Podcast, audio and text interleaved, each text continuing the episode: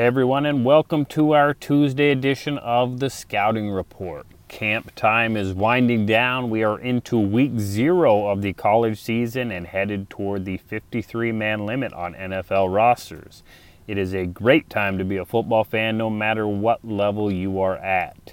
If you haven't had a chance to listen to last Wednesday's special, which was released on Saturday after a few technical issues, head over to the page whatever on Podbean or iTunes to find that, or of course, you can find it at rsafootball.com. Of course, you can find all 12 player reports as well as all the Wednesday specials there. Again, that's rsafootball.com or on iTunes or Podbean. Just search the scouting reports. If you want to interact, love to do so on Twitter. Find me at RightStepADV. Leave me notes, comments, whatever you want to hear in the future, players or topics. Uh, like, subscribe, share, do whatever you need to do to get this going, get the word out. But with all that, let's continue to get into our player. Today, we will looking be looking at offensive lineman, offensive center Jarrett Patterson out of the University of Notre Dame. Taking a look at his background, fifth year player, uh, it, something that always has to happen for scouts this time of year is the language change. We go from the springtime to summer to fall, talking about going into his fifth year. Summer is fifth year. This he is officially in his fifth season now.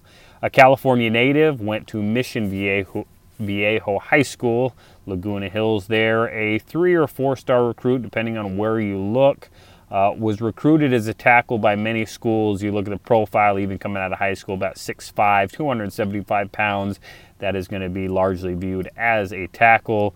You can imagine why, something we'll talk about in his timeline there at Notre Dame. 27 offers from schools all across the country, obviously, many out there in his Pac 12 conference, some Mountain West offers, some Big Ten offers, some SEC offers. So, took an official visit to Michigan as well, but ultimately decided to put on the Gold Dome and head there to South Bend. Got to campus in 2018, played in three games, used that developmental redshirt that most guys at Notre Dame end up using. As a sophomore in 2019, he added to the pivot, played with a veteran offensive line, started all 13 games. Again, you talk about that offensive line making up Robert Hainsey, Liam Eichenberg, Aaron Banks, and Tommy Kraemer. Again, that's four seasoned veterans playing around him as a young guy cutting his teeth. It was a great spot for him. In 2020, he was again part of that experienced offensive line group, but down the stretch got injured and limited his time to just eight games in 2020. In 2021, he was back at center where he led a young group this time, him being the vet, played all 13 games. Uh, overall, he has played over 2,000 snaps, nearly all of those coming at offensive center. Again, he played, I think, 17 snaps as a tackle early on in his career, but again, he's been a center. He was long viewed as a guy that would end up kicking to left or right tackle for him, again, as some of those older guys moved on. But again, the st- stability he provided at center, along with some of the other young guys that they had coming along, um, he's just really made center his place. Though it uh, is not as important at the college level, his 31 and three quarter inch arms, um, you know, I'm sure were part of the conversation he had. Again, that's short, even at the college level even to play guard or much less tackle. Uh, but again, that's probably going to keep him inside this year as well as moving forward. Looking at his measurables, again, nearly 6'5". He's you know he's going to weigh somewhere between 3'5 to about 315 at any point. Um, we talked about the 31 and three quarter inch arms. His hands nine and three quarter. That's just a fine size for center. So now let's get into his film. First, his strengths you know, first thing you got to look at, you don't even have to put the film on for this, it's his experience. You can chalk this one up without even looking at a snap. You talk about over 2,000 snaps. You think about the offensive lineman that Notre Dame has come through there. This is a guy that's played four years. Um, you know, he's played in different schemes. He's played with different guys to his left and to his right. He's had different quarterbacks. He's he's done and seen a lot. He's played in big games. Uh, of course, the NFL is going to have some new things for him to look at, new players, new schemes, all that. But there's going to be a lot this player has seen and has dealt with that a lot of centers, maybe two-year starters, have not seen. So um, you chalk it up, experience. That's going to be talked about with this player. He's going to be mature, ready to go from day one into the NFL. Another strength is pass protection. He is a stout player inside. He does well to mirror it and hold the middle of the pocket. He does not get off balance, plays with a good base, has a good anchor. Um, he does well seeing stunts and games, knows where his threats are. Um, you know, pass pro in his drop back game. That's this guy's bread and butter. That's what he wants to do. He wants to snap the ball, you know, take a two two step pass set, sit down, get his hands on players, uh, just own the inside of that pocket. And uh, and then another strength, just his strength in the downhill run game. Again, this guy's not a zone scheme outside, you know, mover. Um, but he is a good, strong player in the downhill run game. Uh, he can create movement there at the point. He does well to collapse the hip of a two gap interior player. Again, we'll get to his weaknesses here with the zone scheme, but again, downhill run game. If there's a team that likes that, runs the power game, that is going to be a strength for him. On the weakness side, again, we just talked about it: movement and adjust. Again, this not is this guy's not going to be an outside zone scheme guy. Um, angles at the second level, ability to reach maybe a gap and a half and seal that player, he's going to struggle there. This guy wants to be a power stationary blocker. Um, he's going to struggle to cut angles at the second level, struggle to get hands on in space. Again, if you start talking about a player being able to back up inside spots or kick to guard, again, he's going to struggle when isolated on three techs when uh, when teams run and want to get one on one with that guard. Again, he's going to struggle in those situations. Again, this guy's best spot is center, so anytime you take him out of that spot, he's going to struggle a little bit. And again, we talked about the arm length. It's going to be something talked about with all 32 teams throughout the process. Anytime you get under 32 inch arms, again, that's going to be something that is a red flag for a number of teams. Um, you know, and you start talking, you know, he's just under 32. Maybe some teams will give him the benefit, benefit of the doubt playing at Notre Dame, playing the number of snaps. Again, they're going to look at that over and over. But again, you're talking about a guard only in dire situations, basically a center only player here. So, what else do we see on film? A right-handed snapping center does snap with a traditional hold. You see more and more colleges going to the top of ball snap as opposed to a traditional more NFL snap, get a little more velocity on it. So he does have the traditional snap, um, which is good. Gets the ball back there a little bit quicker, puts it in a good spot. Sufficient overall athlete, good strength in his base, does play uh, well with his hands on, lock players up in the short area like we said, power blocker, knows his athleticism. He does know who he is. He takes angles in the short area to seal and pin defenders. Uh, does create movement at the point. Will work to finish guys into the ground. Not a nasty guy, but he's going to finish. He's you're not going to be you know constantly pointing at him on film and yelling at him to do more.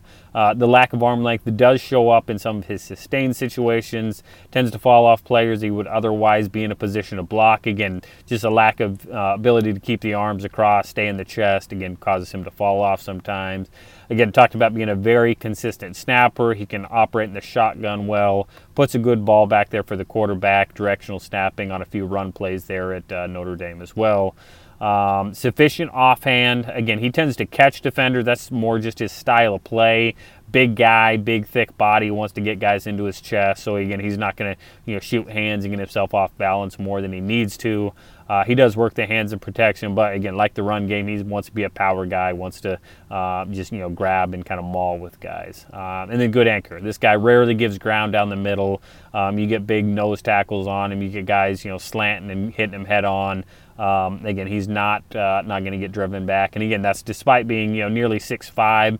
He plays with pretty good pad level. He's not going to let guys just get underneath him and jack him up and knock him backwards. So that is who I see on film. Who are some of my player comparisons? Their first one, good player out of uh, New England now, David Andrews. Uh, he was an undrafted player out of Georgia, was David. Um, he's been on the Patriots ever since. Uh, has had some health issues there, uh, you know, mostly not related to football, but he's back on the field.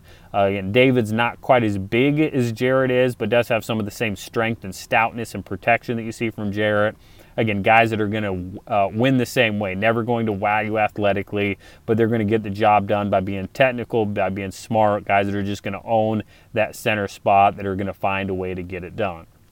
Another one I see Bradley Bozeman. Bradley was a sixth round pick of the Ravens out of Alabama, uh, just recently signed with the Panthers now. Um, you start talking about players with real similar size, about 6'5. I think Bradley's a little bit heavier, maybe has a few more pounds on him. Um, but again, you're talking about similar athletes, similar ways they win. Bradley is a little nastier in the way he finishes. Bradley's played a little bit more guard than Jarrett has at this point. Um, that allows Bradley to be a little bit better player um, at that guard spot just with his nastiness. But you again, you talk about guys that are going to just find a way to win um, with their size, with their athleticism, and you know power downhill players. So where do I ultimately see Jarrett Patterson in the NFL? Well, I like the player. I think this guy can be a starting center in the NFL, especially with the way the game has gone. Uh, again, pass protection first, get the ball back to the quarterback first, get everybody lined up on the O line first. Uh, but I think this guy is still a probably a mid to late day three pick. I think this guy, you know, put him in the sixth round. A team, you know, going to go grab him there. A team that needs a center that you know maybe has a quarter uh, center competition let this guy, you know, battle it out there. And if nothing else, he's going to be a good backup vet, you know, veteran type of personality in the room early on. Again, a team that wants to run the ball downhill will like this player, um, as well as a team that wants to drop back and throw the ball from shotgun 50 times. Again, we see that more and more in the NFL. Um, I think outside zone teams, out teams that you know covet athleticism with their offensive line are probably going to slide this guy to UDFA conversation. Again, knowing that this guy is probably going to get drafted just for all the good things that he has done. But again, this guy just doesn't have the outside zone scheme, speed, and athleticism the teams are going to want. Um, again, if he's forced into a backup inside uh, role, he's going to rep both center and guard. He's got to clean up his hand speed, be a true technician to succeed if he is pressed into that guard action. Again, at center, he's going to keep doing what he's always done. Um, you know, keep being the player that he's been for the Fighting Irish for the last couple years. So, Jarrett, finish a great career there at Notre Dame. Uh, continue to be the anchor in the middle and help win a bunch more games. Uh, and with that, that's Jarrett Patterson. So don't forget, like, subscribe, share on whatever platform you are listening. Find all our audio scouting report episodes there, including our Wednesday specials. Tomorrow's Wednesday special, we will be talking about one of the most fun times of the year, and I say that, you know, sarcastically, cut down time. Not a time any scout in the building looks forward to, not a time that coaches look forward to, not a time, of course, that players look forward to. But it is important. It is you have to get down to the 53 man roster. So we'll talk about cut down time, building a practice squad, and getting into week one of the NFL season. It's all kind of a two week window there for uh, teams to get it all done. So we'll talk about that as I have been through it uh, a number of times in a couple different roles. So we'll talk about all that. For future topics, please leave me a comment Find me on Twitter at RightStepADV. Week zero, here we come. Real football is back on TV, so wherever you are, keep scouting.